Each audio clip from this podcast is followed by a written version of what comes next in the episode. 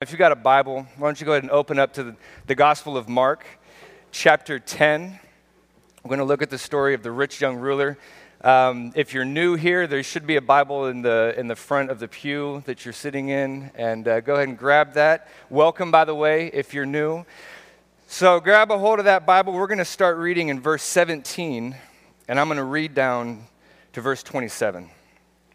The rich young ruler, and as he was setting out on a journey, a man ran up to him and knelt before him and began asking him, Good teacher, what shall I do to inherit eternal life?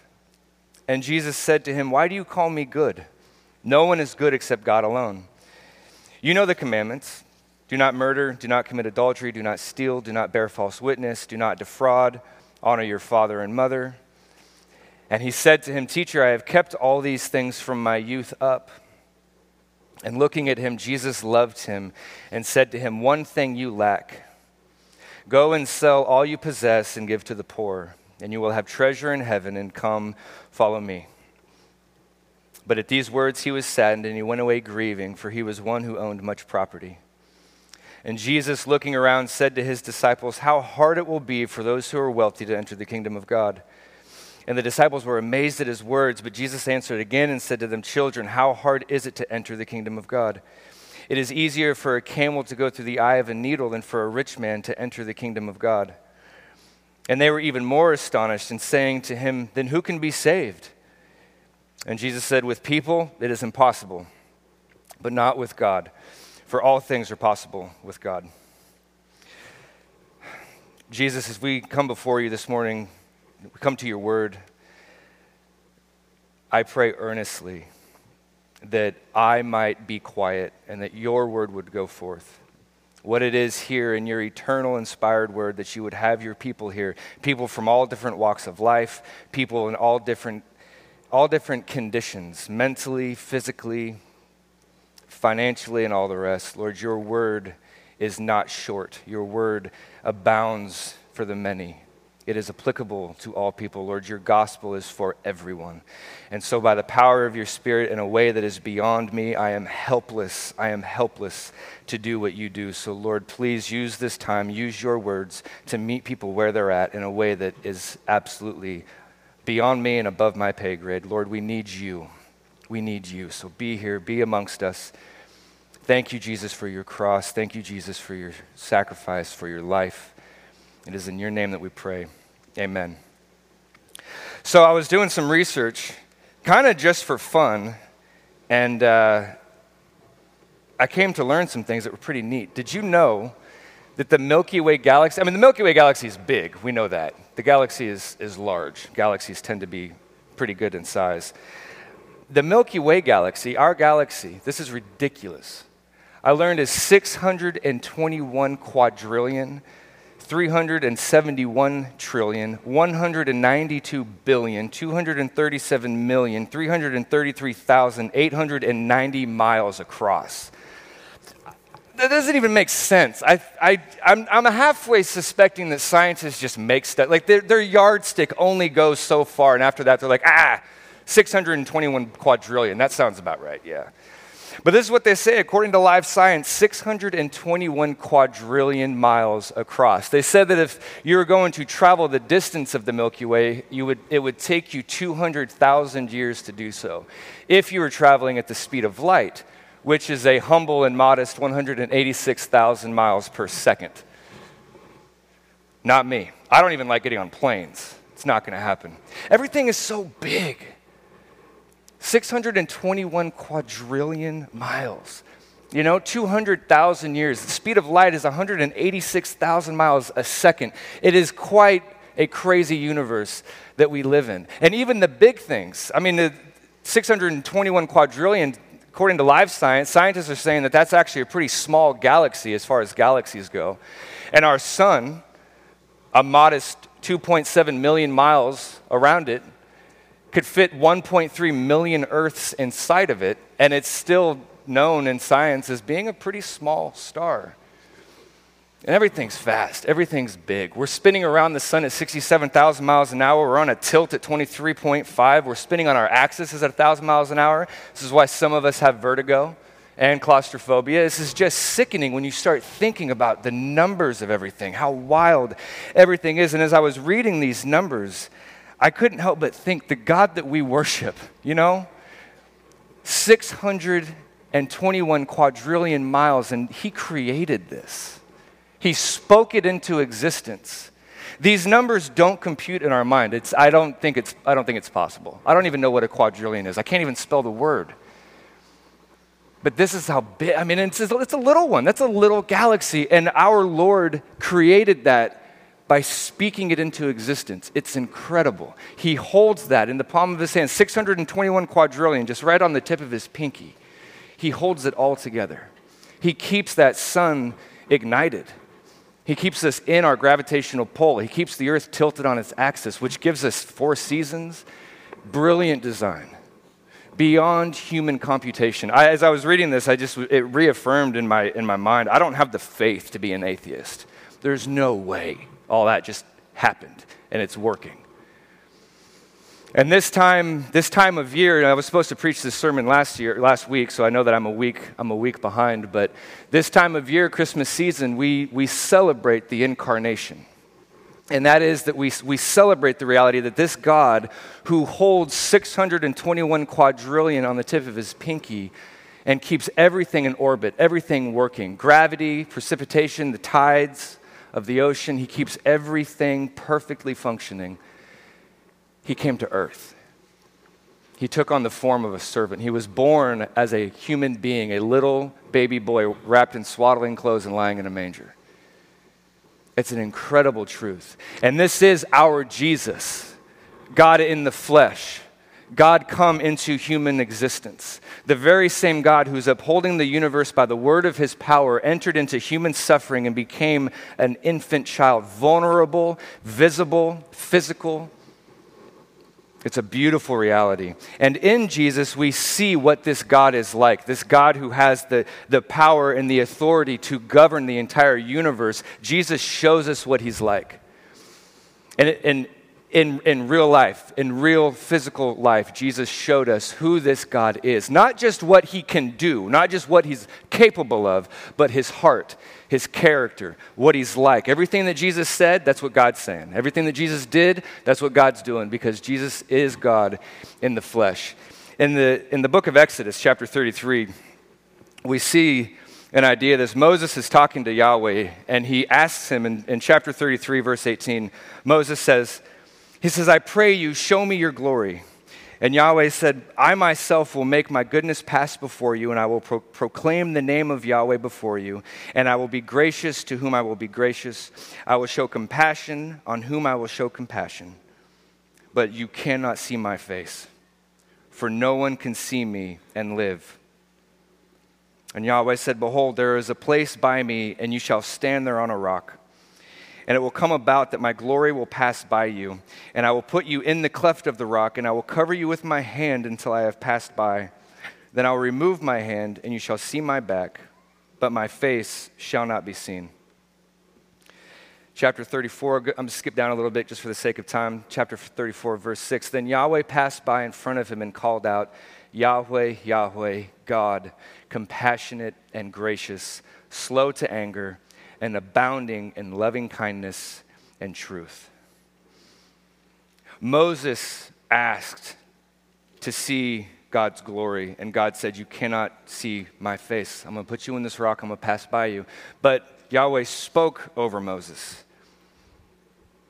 The Lord, the Lord, Yahweh, Yahweh, compassionate, slow to anger, abounding in steadfast love and faithfulness, loving kindness, depending on your translation, God is, Yahweh is describing with words to Moses who he is. But in Jesus, we were able to see his face. He became physical. He became approachable. John chapter 1 starts off saying that the Word became flesh and dwelt among us. The Word is the person, Jesus Christ, the eternal Son of God who was never created, never had a beginning, has existed for all of eternity past. The Word was with God, and the Word was God. And the Word became flesh and dwelt among us, and we have seen His glory. Moses said, Let me see your glory. And John says, years later, that we saw his glory as the only begotten from the Father, full of grace and truth. The Old Testament, Exodus's steadfast love and faithfulness or loving kindness, is the New Testament equivalent of grace and truth. John is saying, This is him. We have seen his glory, and that glory is full of grace and truth and we saw it physically in the person of Jesus. And all of this is to say is that the, the God who holds 621 quadrillion on his pinky tip, he is good. He's good. He's compassionate. He's kind. He is slow to anger. He is abounding in steadfast love and faithfulness. And in the person of Jesus Christ, we saw it face to face. The same, the same gospel writer, John, wrote an epistle, and he says in that epistle, That which we have heard, that we have seen, that we have touched with our hands. God became physical and vulnerable. And in Jesus, we see God's compassion.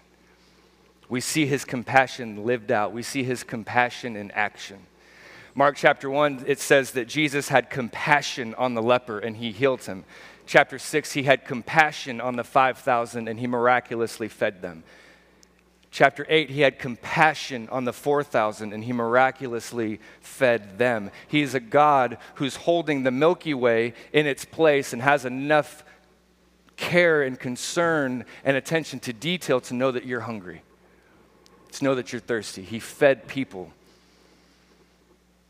I love this. This is one of my favorite verses. Luke 12 32, Jesus says to his disciples, Fear not, little flock. You know, of all the things that Jesus forbids, the number one that he forbids in Scripture is fear.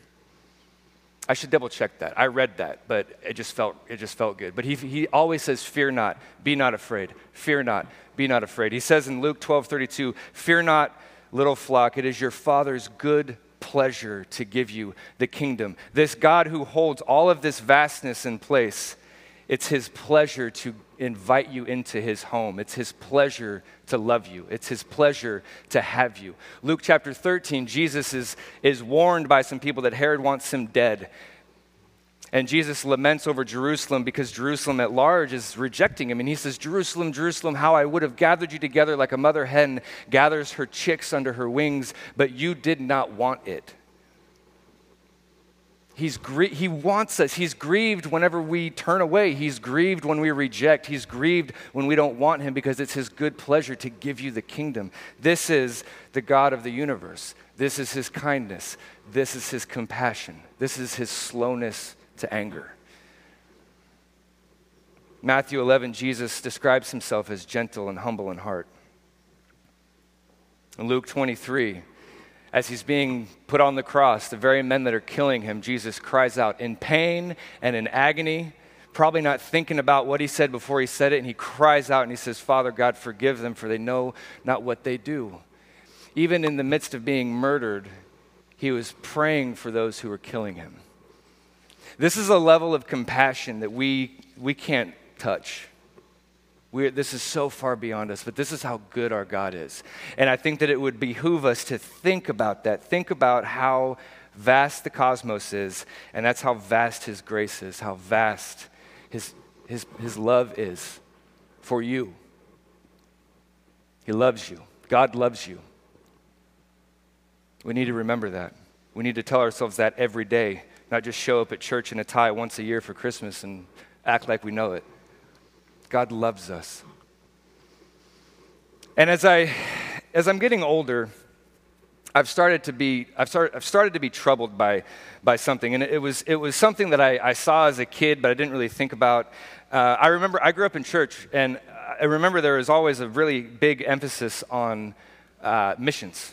Got to get on mission. Got to go on mission trips. We got to go out into the field, the mission field. We got to go to. We got to move from this little this little nucleus of Christians in Northeast Portland, and we got to send people out to all different parts of the country and all different parts of the world. And yes and amen. Yes, preach the gospel everywhere, every tongue, every tribe, and every nation. Absolutely. And as I've gotten older, and realized that all those kids who went on mission, all those kids that I was with, who went to Alturas, California, and went to, the, went to YWAM all over the planet, I don't know if I can think of a single one today who's not an atheist. Just like an outright, like, I'm spitting on my Bible, I'm done with Jesus, I'm over this. And this is a complex and weird thing because nobody can just point the finger and judge, but it concerns me. And what I've, what I've come to be convicted of is that, yes, send missionaries out to other places. Yeah, yes. But see, when Lazarus was raised from the dead and everybody was sitting around a table with him and Jesus, you know who was at that table? Judas. I'm worried about the Judases. I think that uh, one of the easiest groups of people to neglect in evangelism are people sitting in the pews. And I say that because I come from a long generation of kids who have all rejected the faith. They have put their middle finger up to the church, to Jesus, to really kind of any religion at all, but they were sitting in the pews for decades. Maybe some of them are saved and they're just going through a rebellion period. I don't know, but I'm concerned about it because I was one of those kids sitting in the pews and thinking, well, God's compassionate, God is good, God is kind, He's slow to anger. So, hey, you know, I'm tight, it's all right. I haven't done anything bad, I haven't killed anybody, I haven't committed adultery, I'm doing 25 other things, but nothing that's really all that serious. And this is really how I thought. I didn't check my watch before I got up here, so We'll see what happens. When I was, a, I remember when I was a kid, I used to think this way. I used to think, well, God's, God's cool so long as you just don't overdo it. And my, my sin, I was drinking and smoking and lying and stealing and vandalizing and doing all this stuff. But for some reason, in my, in my 12 year old brain, I was like, I just, but I can't, ha- I can't have sex outside of marriage. That's the one where God's gonna like really bring the hammer down. So as long as I don't do that, as long as I don't actually murder anyone, then I'm probably all right. I'll just, I'll just bank on his kindness to get me the rest of the way. The word repent was not a word that I, I'm not sure if I even heard that word. I didn't know what that meant. And I thought, well, as long as I just keep myself abstinent, then I'm going to be okay. And I, and I was with a group of other kids who thought the same thing, and now all of them have rejected the faith. I want to evangelize to the people in the pews because I am a kid who was not taught the gospel for a long time, but I was sitting in the pews. And this, this rich young ruler in our text today I, is one of these people. This guy's, this guy's pretty legit. His, his story is in all three of the synoptics Matthew, Mark, and Luke. We know from Matthew 19 he was young. We know from Luke 18 that he was a ruler. And all three say that he was rich. Matthew even says he was extremely rich. So he's a young, dignified guy with influence, with power, with authority. Most scholars believe that he was he's a ruler. That meant that he ruled, he was ruling over some local synagogue. So he's a man of standing. He's a dignified dude. He's a, he's a guy that people look up to. And he comes to Jesus. It says that he's running to Jesus. It's, he ran up to him, knelt before him, and began asking him, Good teacher, what shall I do to inherit eternal life? I think one of the most astounding things about this dude is that he's so well put together that he actually knows that he's missing something. He's humble enough to admit, I need help. A dignified man comes running. This is not something that you saw in the ancient world. The rulers of synagogues were not wearing Reeboks and going for a jog. This guy was not supposed to be running. It, was, it sort of looked foolish to run. And he's probably wearing nice clothes. He's probably got jewelry on. And he comes to this vagabond rabbi and he kneels down in the dirt and says, What am I missing? You read this slow enough, you start to get the impression like, man, Peter's going to get fired. And this guy's going to get his place.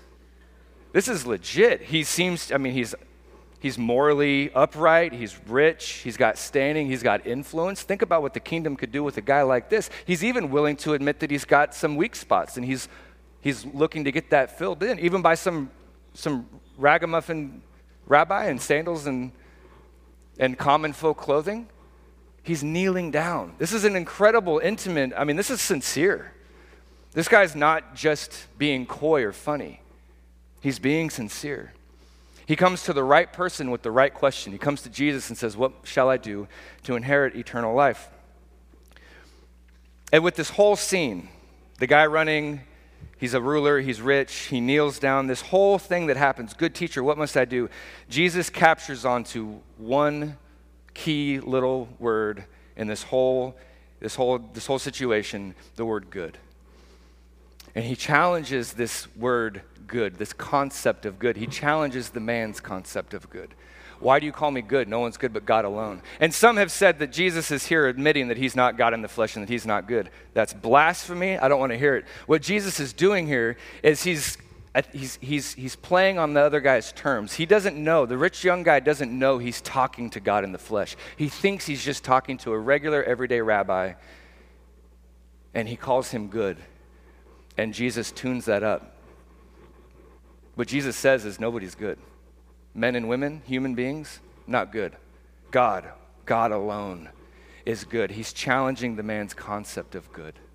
What do you think good is? And this is this is the rub for us. Luke 19:10 Jesus says I came to seek and to save the lost and we like that that sounds nice he came to seek and save he's a compassionate king who goes looking for those that are lost but I'm not lost I'm good as long as I just don't kill anybody, as long as I don't steal too much money, as long as my white lies don't turn into red lies, I guess, I guess I'm good. Because I'm just going to rely on God's passion. But repent, to admit that we actually need rescue, that we cannot do anything to save ourselves, our culture is, is repulsed by that. And even a lot of people sitting in the pews don't like the idea of it either. We're not good. That's what Jesus is saying. Only God is good. The standard of good is not me compared to you, all, you always there's always the most extreme examples. Well, Hitler was bad, but I'm not bad. Mao was bad. Well, I'm not bad. Ted Bundy was bad, but I'm not bad. Compared to what? Compared to Ted Bundy? Oh, sure, but is that really your basis? That's going to be your guy? The book of Psalms, chapter 14, first few verses, we read these words The wicked fool says in his heart, There is no God.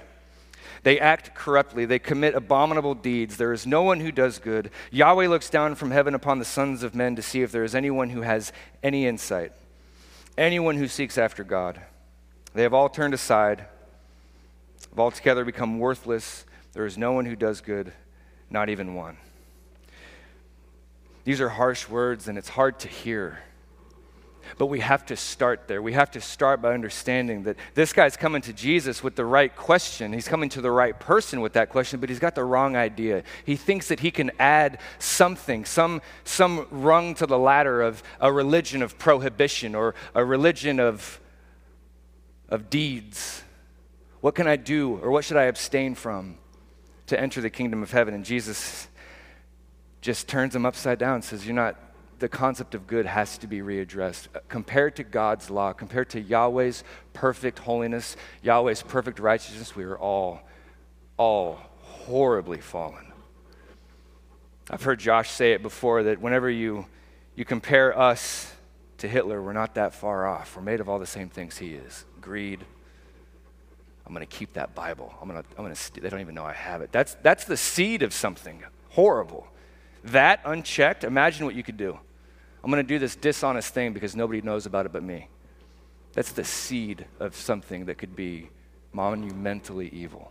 The distance between us and the people we compare ourselves against is not that far. We need to look at God's law. And when it comes to God's law, Romans 3:23 says that all have fallen short of the glory of God. What must I do to inherit eternal life? And he says, verse 19, you know the commands. Do not murder, do not commit adultery, do not steal, do not bear false witness, do not defraud, honor your father and mother. And the young man says, Teacher, I have kept all these from my youth up. To be, to be blunt, to put it simply, Jesus gives them all the easy ones. He takes the, the tablet of the commandments, the second tablet of the commandments that have everything to do with how we relate to one another, not the hard issue, not what we're doing with idolatry, not who is our God, what do we worship, but just the surface level stuff. Murder is pretty easy to see. Adultery is pretty easy to see. That surface level behavior stuff. But we know that God's law goes deeper than that. It goes beyond behavior modification and it goes straight into the heart. When asked what is the greatest commandment, Jesus says in Matthew 22 love God with all your heart, all your soul, all your mind. And second is like it, love your neighbor as yourself. The commandment is to love God perfectly every waking moment of your entire life. How are we doing on that? And that every single thing that you do for the good of people should be done with this honoring God perfectly, loving God perfectly in your heart. And that the manifestation of that is worshiping in spirit and truth and doing good for your neighbor, perfectly all the time, every day. And the problem is that even our good deeds are often full of evil. I'm going to give this much money and I'm going to do this sort of thing because I'll just know that I'm a good person. Or somebody will see it. Somebody will check out the offering box and see my name on that check and go, wow, that dude's dope. I'm taking that dude to lunch next week. Far out. It, God's law goes beneath the surface. This young guy had obviously not been present for the Sermon on the Mount where Jesus says, You haven't murdered. All right, good. But you, have you nursed a grudge? Have you nursed a grudge? You haven't committed adultery? Okay, good. Don't do it. If you haven't done that, don't start now. But have you, have you fostered a, a lustful thought? Have you looked at someone with lustful intention? You've committed the same sin. And the writer of James tells us that, well, the epistle of James tells us that if you've fallen in the law in one area, you're guilty of the whole thing because to be guilty is to be guilty. And this should be a little bit scary to us. We should look at God's law and be undone. We should be broken by this. We should look at this and, and actually think there's, there's absolutely no way. The world, the Portland culture looks at this and goes, that's a stupid law. I don't need to listen to it. I'm not going to listen to it. And that's foolish. The fool says in their heart, There is no God. And if God is God, God's got law. We scream about righteousness in this, in this city. We scream about justice in this city. But whenever it comes down to justice being executed on us, then all of a sudden we get real queasy. This should scare us. We should look at this and go, wow, that's, I'm a man of unclean lips amongst the people that, that, that, have unclean lips. And this should run us straight into the arms of Jesus. This should run us straight into the arms of Jesus. Because as, as bad as we are, and we are bad, Jesus says to his disciples, If those of you who are evil know how to give good gifts, how much more your Father is in heaven? And John 7 7, he said, The world hates me because I testify of it that its works are evil. And we don't even like hearing the word in this culture. Evil is like the real extreme stuff, the Bundy, the Hitler. That's evil, but everything else, eh, it's all right. It's all right, especially if it's behind closed doors and it's consensual, it's no problem. It's evil. And Jesus calls it out, but he loves this guy. He loves us. While we were still sinners, Christ died for us. Even in our, our deepest sins, our, sin, our, as deep as our sins are, he still loves us. The God who holds who holds the universe, the God who holds the Milky Way, he loves you. While you were still sinners, he died for you. This young guy is sincere. He thinks he's kept the law. He's obviously very clearly deceived, and Jesus loves him. Jesus loves him. He says that he looked at him and loved him and said to him, One thing you lack go and sell and possess all you have and give to the poor. You will have treasure in heaven and come follow me. What you're looking for, young man, I will give to you. Now come and be a part of my crew. He loved this kid. He invited him to come walk with him, he invited him to be a part of his crew. He didn't berate him, he didn't chastise him, he didn't, he didn't speak harshly to him. He loved him and he gently hurt him because it's what was required. This young man thought that his money was the thing that he could have in place of God. As long as I have this one thing, then I'm good. I don't really need God. I can just get, I can just get salvation on top of, on top of my idol. And Jesus challenged that because it's a loving thing to do. And he loved him, invited him to become a part of his, his inner group of followers. Come and be a part of the group. Come with me. We might be broken, yes. We might be sinners, yes. And Jesus, that means that we're his type. And he says, Come, follow me. Come be with me. If you're here this morning and you feel like you're a sinner, if you feel like you're broken, if you're struggling with the same thing, welcome to the club. Jesus looks at you and says, Come, follow me. Be with me. It's the Father's good pleasure to give us the kingdom. He invites this guy into his group. Sell all you have, give it up, and you'll have treasure in heaven. Love your neighbor with love your love your neighbor as yourself. Just give. There's so many poor people in this town, man. Just give it all away. Come and follow me, and you'll have treasure in heaven. And you know the treasure in heaven, that's really something. an inheritance that is imperishable, undefiled, and unfading with God and with each other for all of eternity. No more crying, no more pain, no more tears, endless joy, endless flourishing. This was the first Christmas without my dad. And there was a couple of people that came up, you know, they were worried. And I, and I was too. Like, I, I was supposed to be here Friday night for the evening service, and I, I dipped real early because I was like, you know, it's the first Christmas without my dad. I'm going to go there and be with the family. And the family was rejoicing. I was like, I could go back to work. They were kicking it because it was the first Christmas without dad, yes. But what we realize is that this is dad's first Christmas with Jesus. He's stoked. And that makes us stoked. And that makes us love Jesus. That makes us worship Jesus. Because when my dad was broke in a Volkswagen bus on the tail end of a drug addiction, he met Jesus, and Jesus said, Come and follow me. Yes, you, John, I love you. Be a part of my crew. And for all of eternity, you will have treasure in heaven we will have the we will have the treasure we will have the place where jesus said i'm going to go prepare a place for you so that where i am you may be there also we're going to have that pad whatever that's like whatever yahweh comes up with sick i get excited about indoor plumbing imagine what's going to be in heaven right i've been to countries where we, they don't have it we should be thankful for what we have, but heaven is going to be so much better. No more sin, no more crying, no more pain. And we're going to be with the one who loves us. For God so loved the world, he gave his only begotten Son, so whosoever, whosoever would believe shall not perish, but have everlasting life. That God that loves us, that God that holds the Milky Way in balance, loves you with a greater love than even the expanse of the universe, and he wants you to be in his home, and that is his delight. Isaiah chapter 49, I think it's verse 15, says, Will the woman who nurses her infant forget that infant? Even these may forget but I will not forget you. Whatever love relationship you have on earth, the best one that you got, it ain't diddly compared to how much God loves you. As much as I love my wife, it is not. I mean, he holds the Milky Way in his hand. I can't compete with that.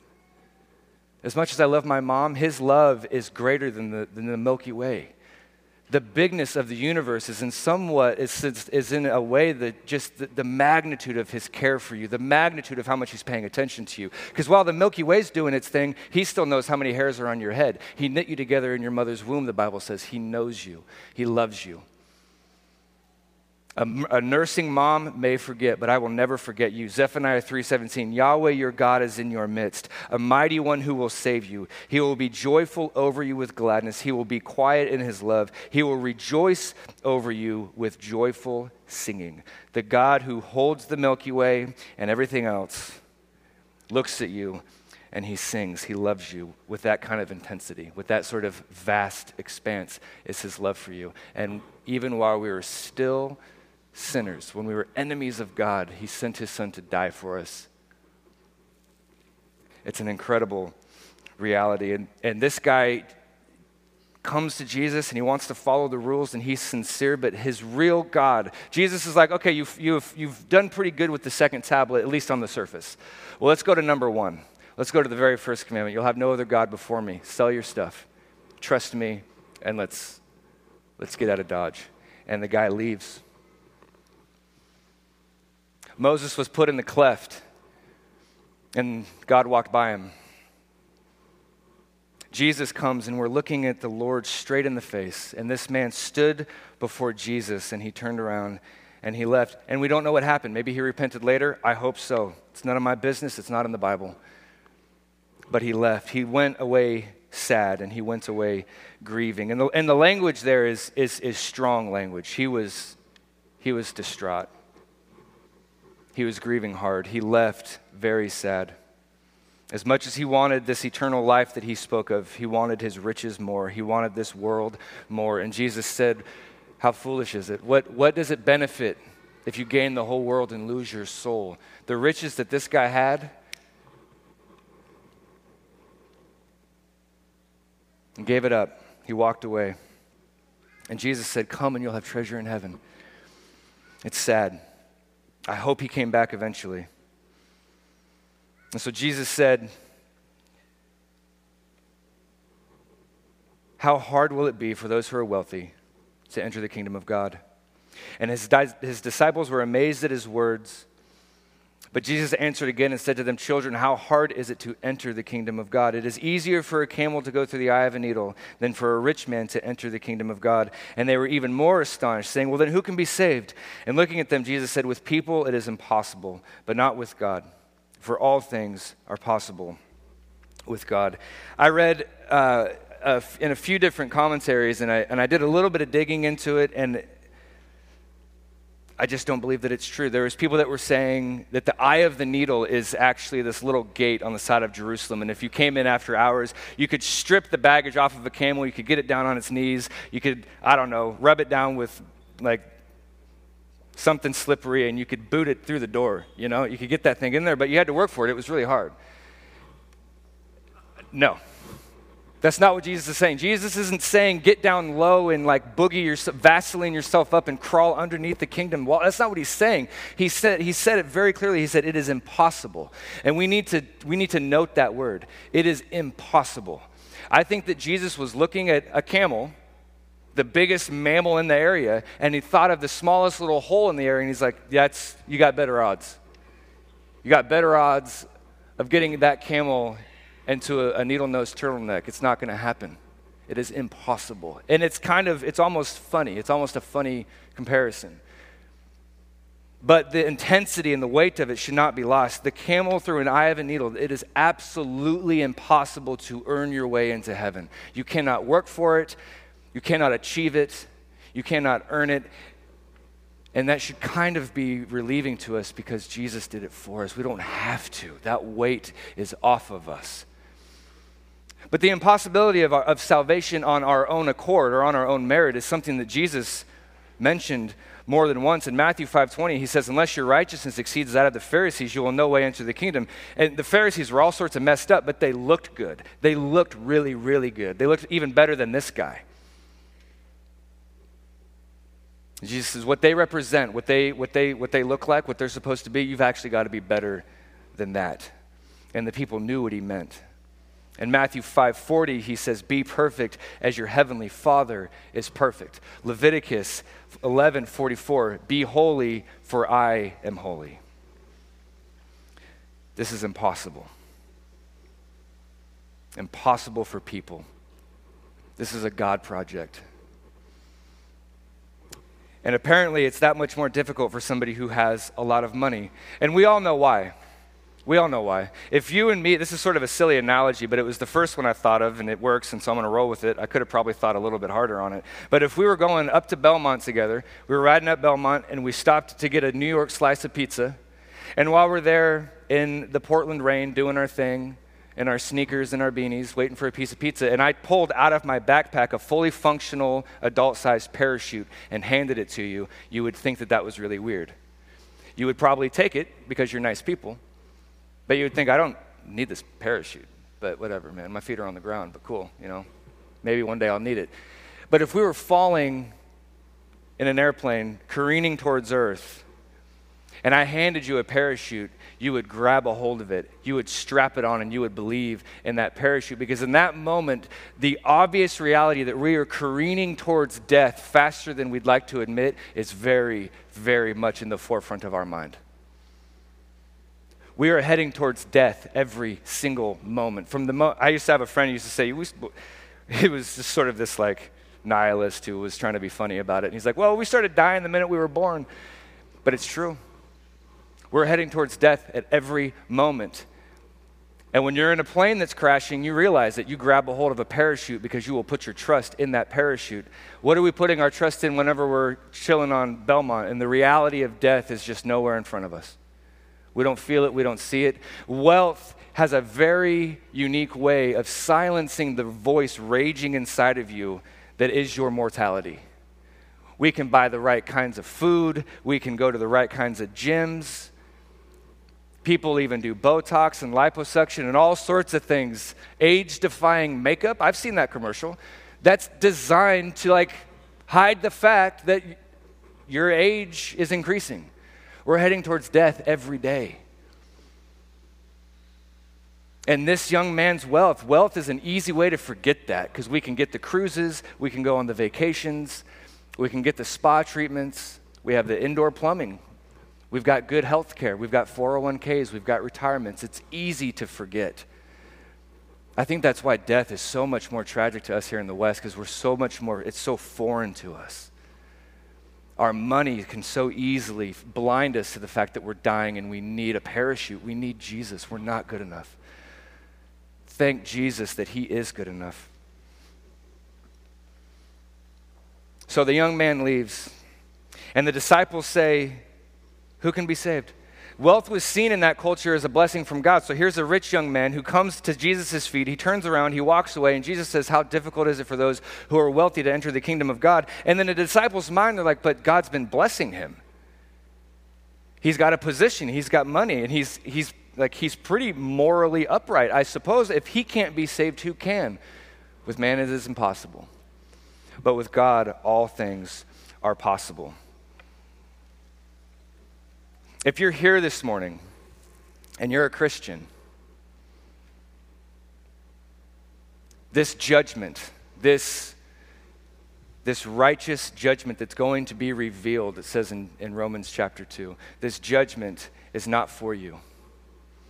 Jesus says in John chapter 5 that there will be a day, there will be an hour when everyone who hears my voice will rise. They'll come out of the graves. Those who have done well to a life of, to a, to a resurrection of life, those who have done evil to a resurrection of judgment. And the doing there is belief in Him. There will be a future resurrection guaranteed.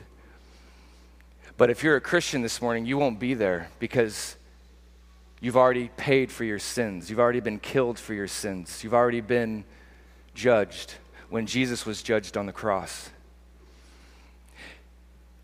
John's gospel often has in the, mouths of, in the mouth of Jesus, Jesus is often speaking about how his, his raising up will be his glory. When he's lifted up, he'll be glorified. It's the hour for the Son of Man to be glorified, and he's referring to the cross. And the reason is that he uses that language is because on the cross, the glory of his grace is the most clearly seen. He's holding the Milky Way in his hand. He loves you with that sort of compassion. We are that level of sinful. We are so sinful, and yet he comes, he enters into the human existence as a baby, lives a perfect life, the life that we cannot live. And on the cross, we see A, how seriously we should take our sin.